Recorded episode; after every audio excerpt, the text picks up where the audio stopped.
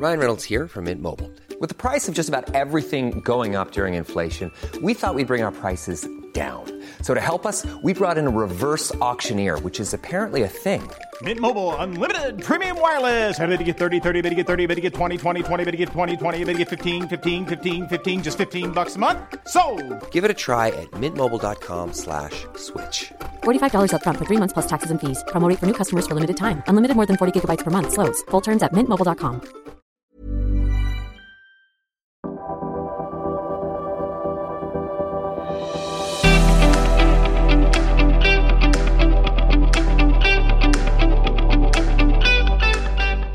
G'day, and welcome to the National Security Podcast and our special series on the Women in National Security Conference.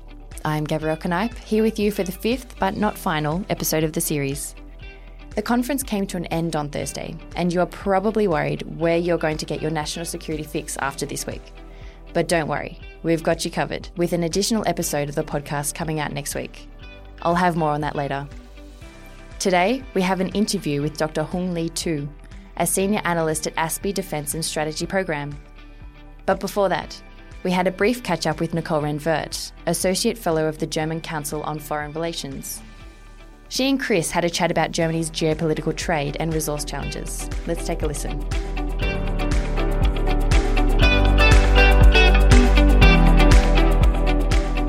Dr. Nicole Renvert, Associate Fellow of the German Council on Foreign Relations. Welcome to the National Security Podcast. Glad to be here. Good morning. Now, you were on a panel yesterday that was discussing uh, the Indo Pacific. Um, the Indo Pacific is a fairly new concept, and is it that? Is it a concept? Is it a geographical concept? Is it a strategy? How should we think about the Indo Pacific? Well, you know, I tried to explain yesterday that the discussion about if it's called Indo Pacific or Asia Pacific is not really taking place in Europe. The reason behind it is that Europe, and particular Germany, see themselves as economic actors in the region, and their relationship towards India and China is the most important because this is where the markets are.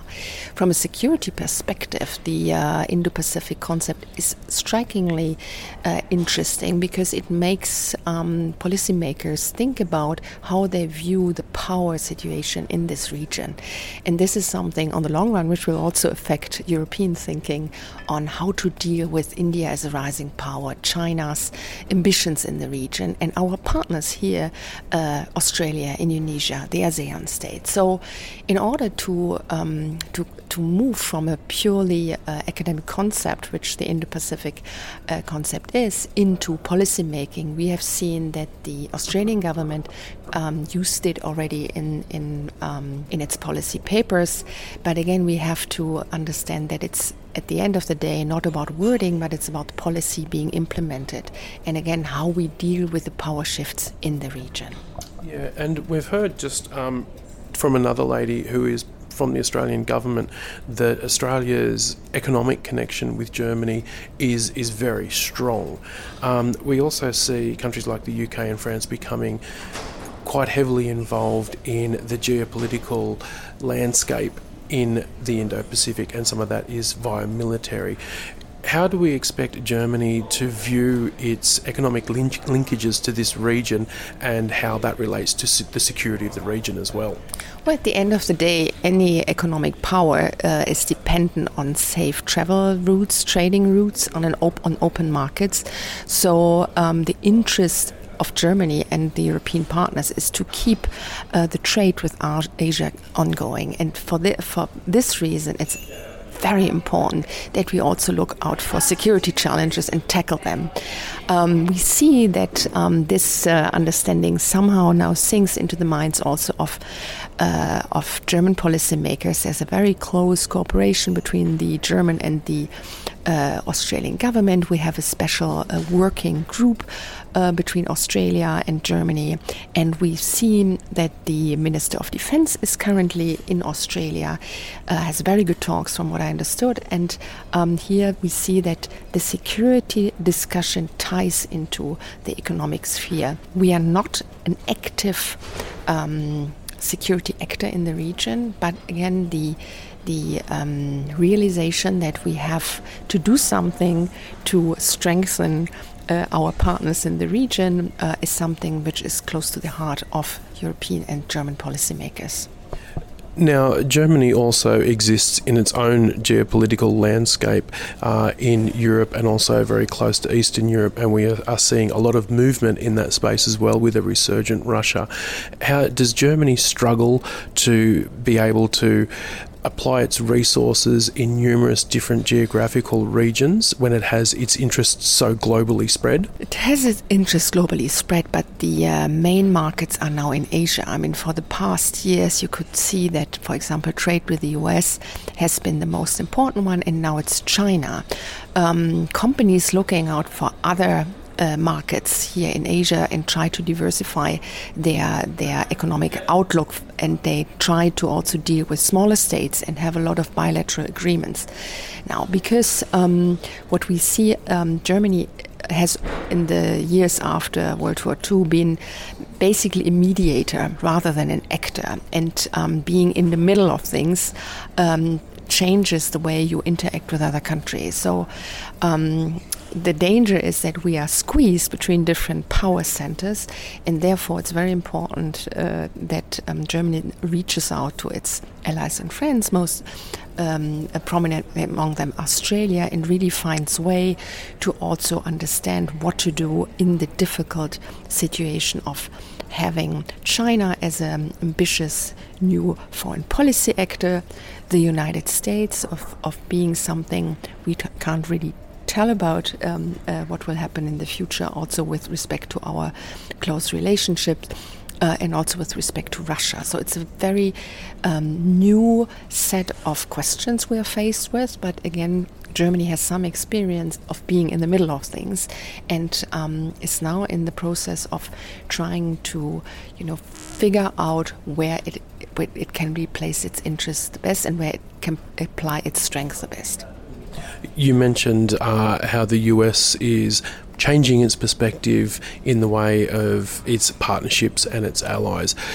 What is what is the main feeling in Germany about the nature of U- the US leadership under Donald Trump and how that affects Germany's view and activity in the world?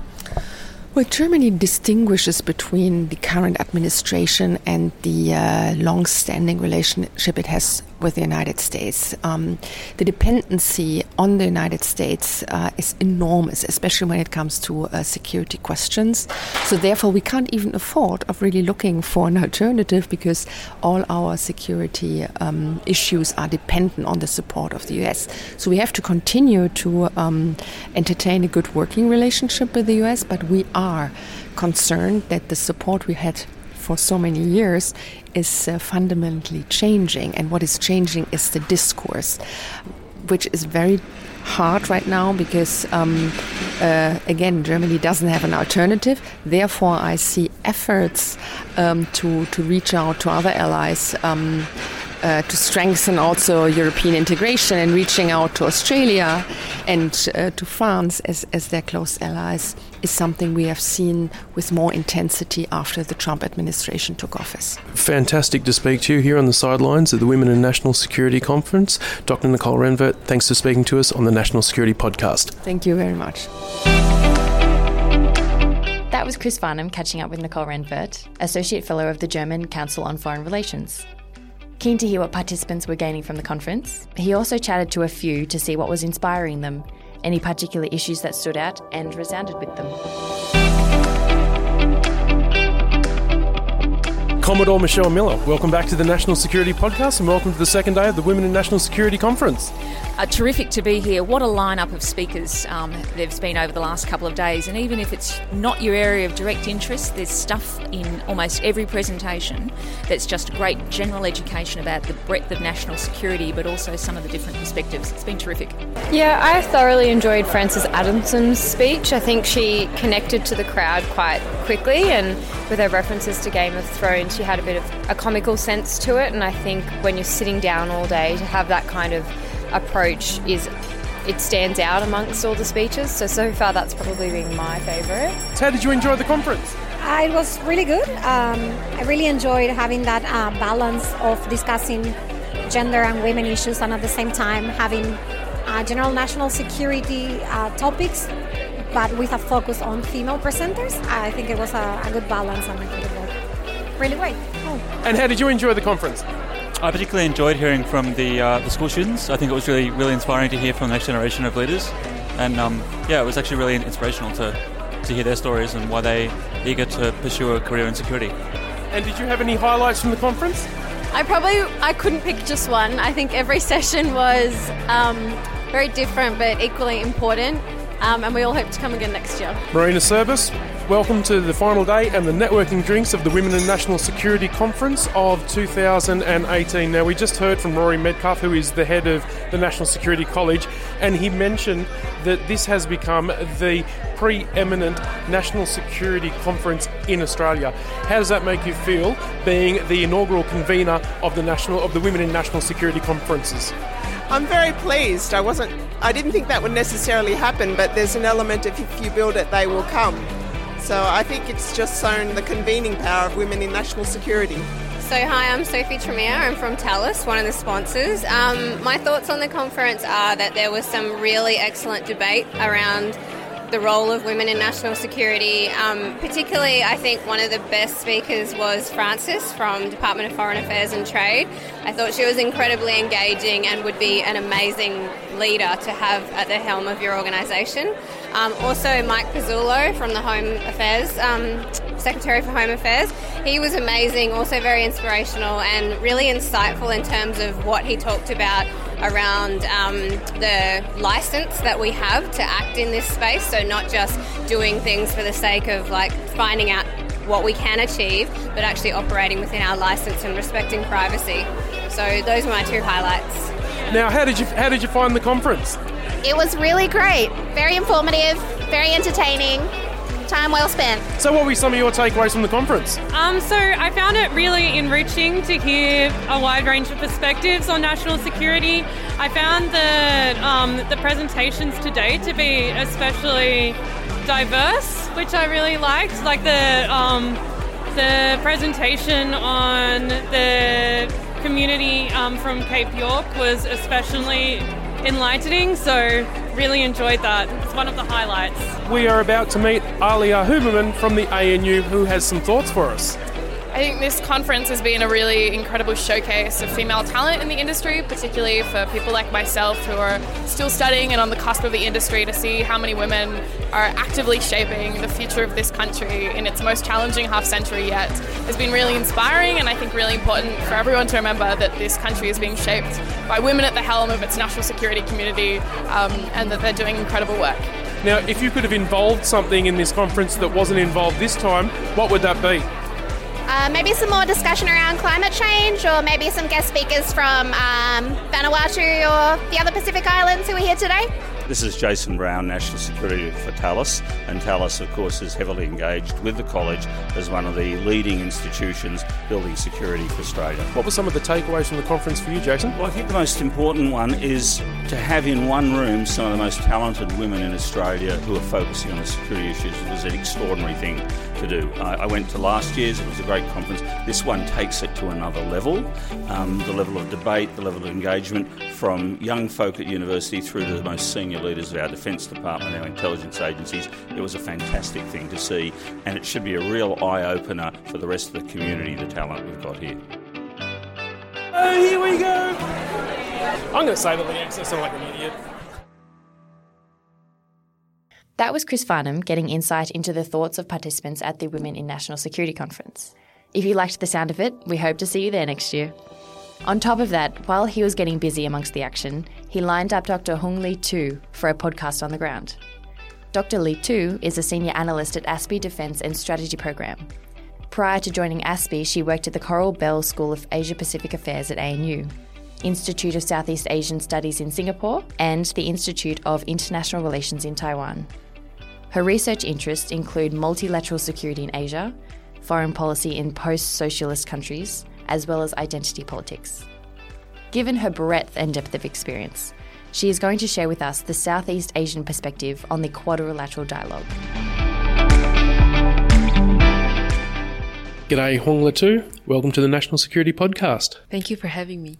We are on the sidelines of the Women in National Security Conference, You've just spoken on a panel where, which was discussing the Indo Pacific, right. and we can now call that a fanel, which is the opposite to a manel. Yeah, it was a very good one, actually. It was a it was a great discussion, and we are here going. We're here talking today about a paper that you've just released, and it's called Southeast Asian Perceptions on the Quadrilateral Security Dialogue, commonly known as the Quad. You've published this with our friends at the Australian Strategic Policy Institute, commonly known as ASPI. So, why don't you give us a quick overview of the question you're asking in this paper? Yeah, um, in my recent research uh, endeavors, I think a lot of question that I've en- encountered was what are the region's reception of the Indo-Pacific concept, um, and what are their views on the Quad? And I I kept hearing sort of one um, uh, one response to that that it was sort of uh, disseminated widely um, that that is um, that ASEAN or ASEAN region is not very favorable of the Indo-Pacific concept nor of the Quad. So there was a lot of concern being raised that um, the Quad in particular uh, would challenge ASEAN centrality, and that would actually uh, contribute to um, the maybe failure or challenge uh, the success of the Quad. Um, but if I know anything about ASEAN, I know that there would be a variety of different views so just and just before you go any further, let's let's just identify that the Quad Quadrilateral Dialogue is a loose organisation of four countries. Mm-hmm. Could you maybe just quickly go over what the Quad is and, and how it came about before we talk about um, the way we see ASEAN mm. and the way that ASEAN countries see the Quad? Yeah, so Quadrilateral Security Dialogue is actually an informal initiative of the four countries, Australia, um, Japan, US, and India, uh, to come to, uh, together to work on a variety of issues. Um, but mostly, I think people are also so associating this initiative with security uh, domain cooperation. And it's um, in certain uh, sort of uh, initial stage, at least the Quad uh, 2.0, as I called it, because it is not a new concept. It is a revival of the Quad um, since the meeting in last year, last November. Um, it, so it's certainly still in a very initial stage, yet there's so much debate on it already. Um, a lot of opinions um, and a lot of perception or misperception are being um, taking a center stage rather than what actually Quad is and how it is developing. So actually, that motivated me um, to do the study because um, I hear a lot of uh, disseminated views that I actually uh, it's not that I agree or not, but I, I thought that they are giving only a certain angle of a view and they're not reflecting the region, which is very diverse and will have very diverse uh, security interests uh, and concerns as well. So um, ASEAN, as I said, it, it will not um, easily come to one view on any issue. So your paper looked at the Southeast Asia's perceptions of the Quad. Can you give me an idea of what drove you to ask this question and the methodology you used to do, to carry out this research? Actually, it is important to state the motivation of the study because uh, I've heard uh, num- numerous times uh, how um, ASEAN feels being challenged or uh, ASEAN centrality will be sidelined because of the Quad. In numerous conversations, um, in dialogue um, uh, venues, or even you know in media. Uh, but I didn't really find that in um, in my conversations with interlocutors in the region. So I felt that it is um, the perception that has been really widely disseminated, including in Australia, has been quite skewed to uh, reflect one or two views only. Um, so uh, just out of curiosity, I started to um, to talk and ask questions about the Quad and the perception of different people in the region about the Quad, and I found out there's quite a quite variety of views, and even people who uh, would first in first sentence might seem skeptical. If you continue the conversation, they'll give you a little bit more nuanced view. So that was actually motivation of my study to show a case that ASEAN is a very diverse region. Um, the national interest will be very diverse, and it is an evolving um, perception. Like each of the countries will perception will change depending on how actually the Quad really develops. So um, to have a narrative that Hiring for your small business? If you're not looking for professionals on LinkedIn, you're looking in the wrong place. That's like looking for your car keys in a fish tank. LinkedIn helps you hire professionals you can't find anywhere else, even those who aren't actively searching for a new job but might be open to the perfect role. In a given month, over 70% of LinkedIn users don't even visit other leading job sites. So start looking in the right place. With LinkedIn, you can hire professionals like a professional. Post your free job on linkedin.com slash achieve today.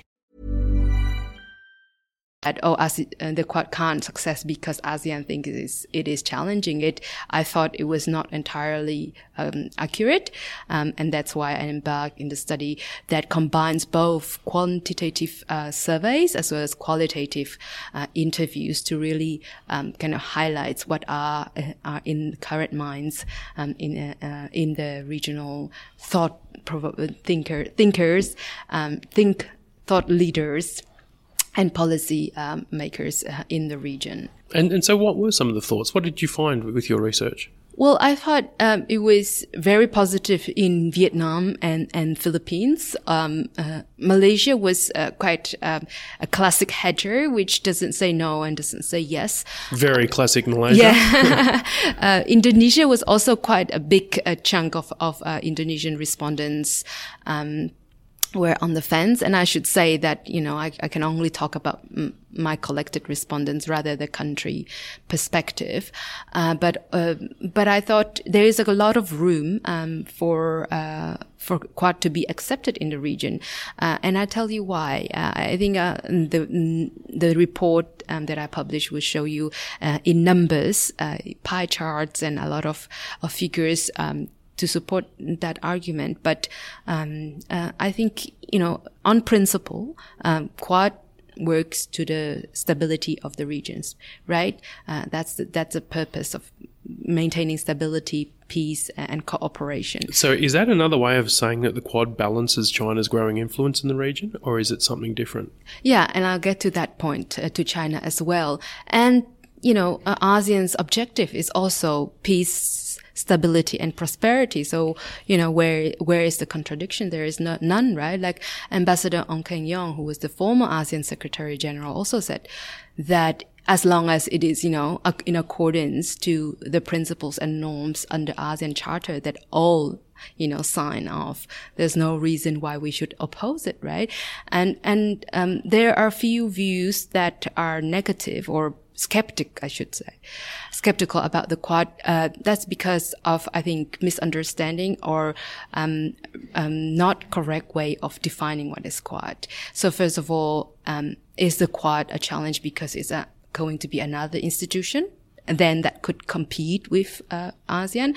But in my view, I don't think that's what Quad is going to do at the moment to institutionalize like another ASEAN uh, form. So, do you think this is why General Mattis, the US Secretary of Defense, was so deliberate in mentioning ASEAN's centrality when he was presenting at the most recent Shangri La dialogue in Singapore? Do you think that there is an understanding of how important ASEAN centrality is to the countries of the region? And I think your question touches my second point, which is uh, of um, the misperception and confusion with the Quad and Indo-Pacific. General Mattis uh, talked about Indo-Pacific at the Shangri-La. He, he sort of didn't really talk about the quad until the Q and A, if I remember correctly. Um, but I think that's actually what um, is really confusing for the uh, actors in the people in the region that um, the Quad and Indo-Pacific uh, are being conflated. Um, the Indo-Pacific in its design is supposed to be free, open, and inclusive. And as you said, um, uh, U.S. Uh, both in terms of speeches and policy papers have included ASEAN centrality um, in the narrative, and so is Australian as well.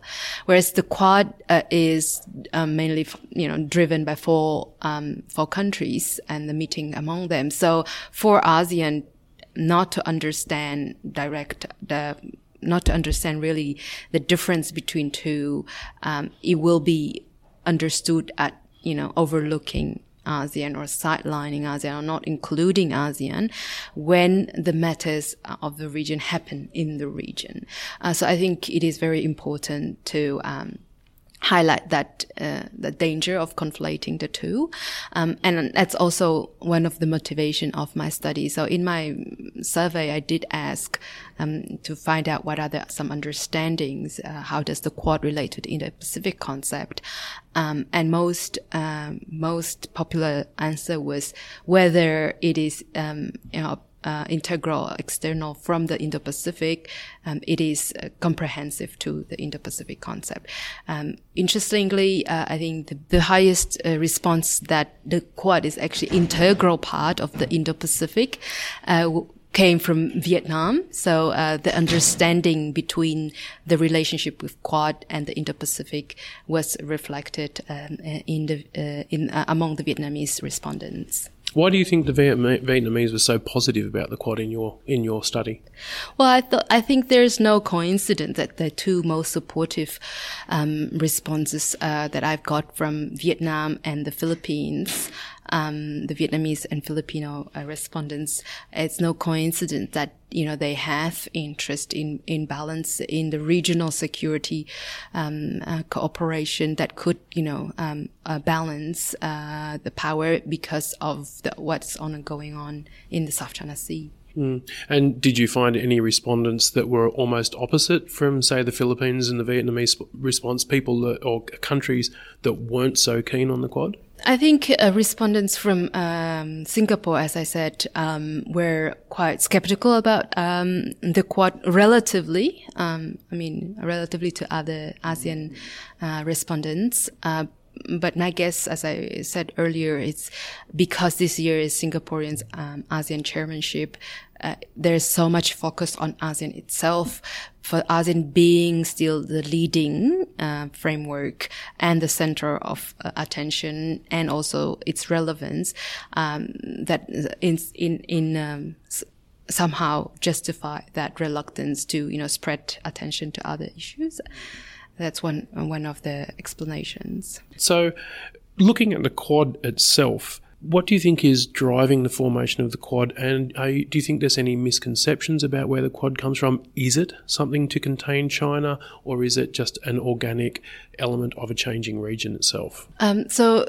China uh, was always, um, you know, a part of the debate in terms of Quad. Quad mm, earlier, over 10 years ago, was always also about China's uh, reaction to the Quad uh, in the first place that put it to the le- lethargy for almost a decade. Uh, so that's why I think, you know, managing perceptions and managing op- opinions and views uh, must be accurate uh, to really, um, you know, being able to, to drive regional initiative or, you know, um, tailor policies, right? Like, uh, that's fair enough that you know obviously um, the quad will draw attention of China's, but is that uh, uh, my response, my survey found out that mo- majority of respondents thought that's that is what it is necessarily. Um, so they they're hoping for a balancing actor in the region to to keep stability. Is that is that what you're saying? I think for smaller and medium sized actors, it is always to ha- better to have sort of balance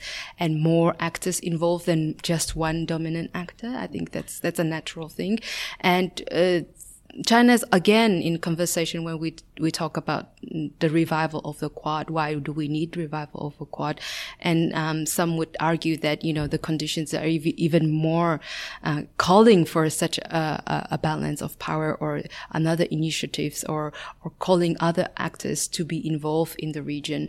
Uh, and I would ag- uh, agree with that, except for one thing that we need to uh, clarify. I think a lot of um, re- resistant, not rejection, but resistant to the Quad idea or Indo-Pacific comes from misunderstanding what is containment um, uh, effort or balance effort. I think that conceptual gap must be addressed uh, because it's not like containment in terms of not allowing China to grow, but balance in terms of, you know, allowing the region to have a balance of power, uh, allowing, you know, a certain stability and that balance of power is some, somewhere that, you know, we're still working by the rules, um, by rules based order uh, where, you know, gr- growth of one nation doesn't mean at the expense of others. Do you think with China's goals, whatever they may be, and with China's vision of the region, that anything that is made to, say,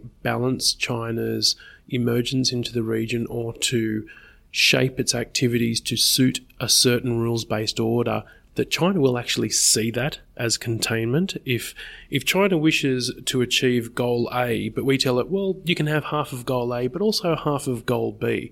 You don't think that China will see that as some kind of containment? I'm sure that there are such views. Uh, I, I think there's China is um, going through a very much engineered narrative domestically at the moment in terms of uh, what is rightful for it. I think there is a huge sense of injustice done to China at the moment, and everything, um, including you know international law that they've signed up to, UNCLOS stuff, and arbitral tribunal ruling that we've seen reaction to is is unfair to China, even though they chose not to participate in the process.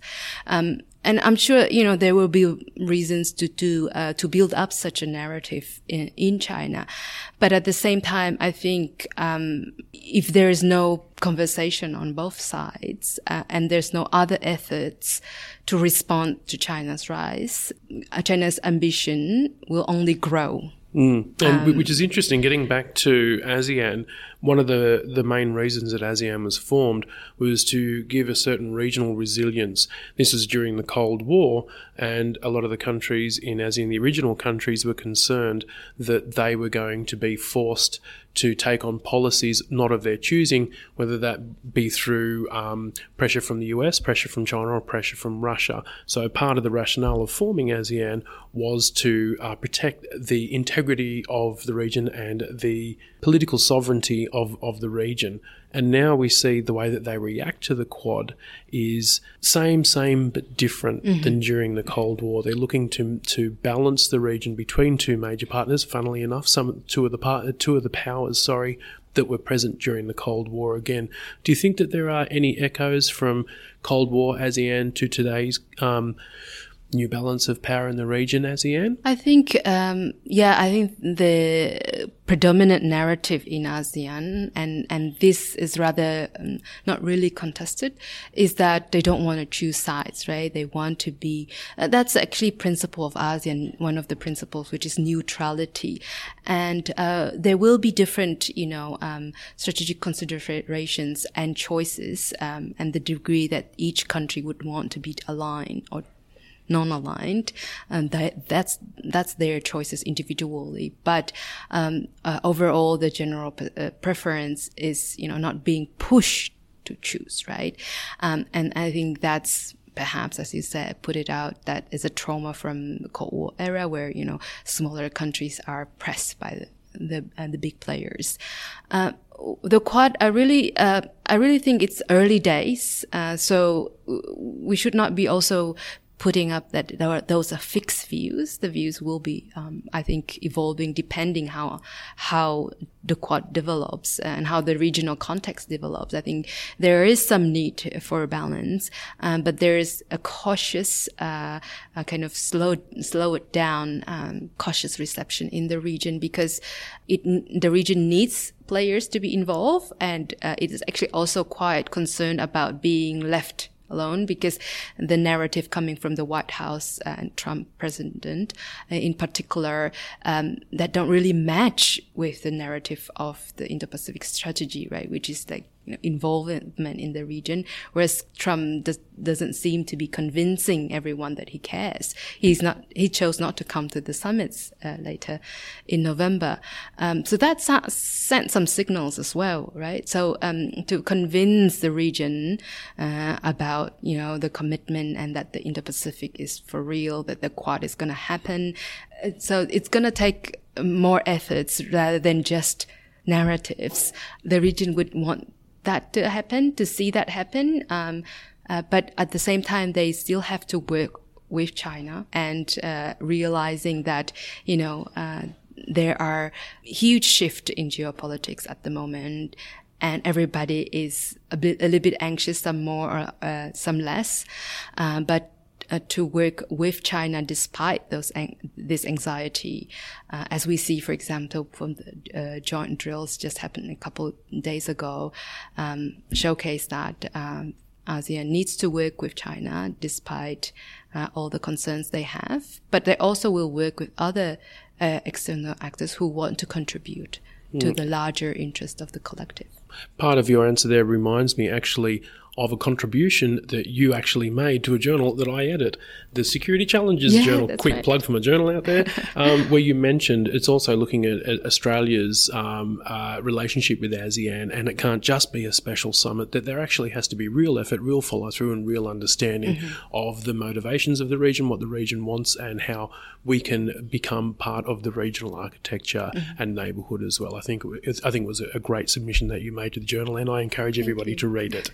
Um, so, as you've mentioned, Australia is one of the Quad countries. What do you think some of the main takeaways for Australian policymakers should be from your findings? Yeah. So uh, one of the reasons, as I said, I wanted to learn about what are the prevalent perceptions in the region about the Quad, um, and uh, the purpose of the finding is to inform the policy, um, uh, to carefully um, tailor policy to uh, to the existing uh, views and perceptions and how to address those negative or for example or misperceptions.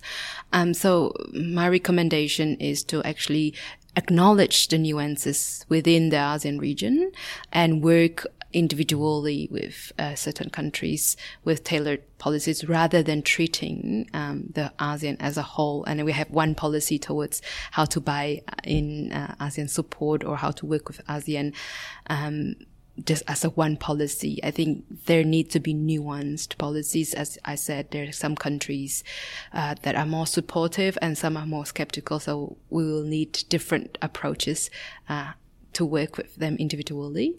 Um, and my second uh, recommendation is actually uh, address those misperceptions because, you know, learning from the past uh, experience, misperception can really cause a lot of damage or, you know, leaving a void for certain only certain views to be disseminated and therefore take over um, the na- narrative can be also dangerous. So acknowledge and really do an in-depth studies of what are the perceptions and really acknowledge the nuances and work with those nuances rather than um, you know let, letting the misperception take over. And I think um, from what I understand that there's um, certain preference of you know more action uh, more objective and rather than building narrative. But i think the two also need to go in parallel um, because if you lack narrative um, there will be just continuous uh, lack of understanding lack of clarity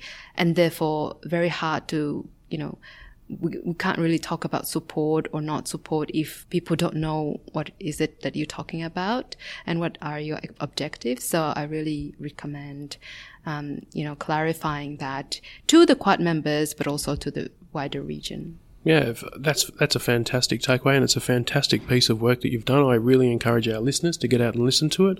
And I just want to say thank you very much, Huong Le Thu, for joining us on the sidelines of the Women in National Security Conference. My pleasure. Thank you for having me.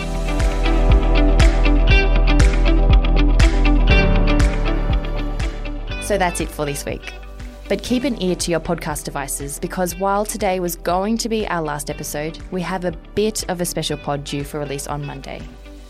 We'll be hearing from the panelists of one of the crowd favourite events of the conference Security Through Community, Wujal Wujal Security Songlines. Make sure you look out for that on Monday because it is a fascinating discussion. We are really keen to hear what you have thought about our Women in National Security Conference guests and any of the issues that we have discussed. You can get in touch with us by Facebook, where we are Asia Pacific Policy Society, on Twitter, where we are at Apps Policy Forum, or just flick us through an email podcast at policyforum.net. I'm Gabrielle Kneipp, and until Monday, bye for now.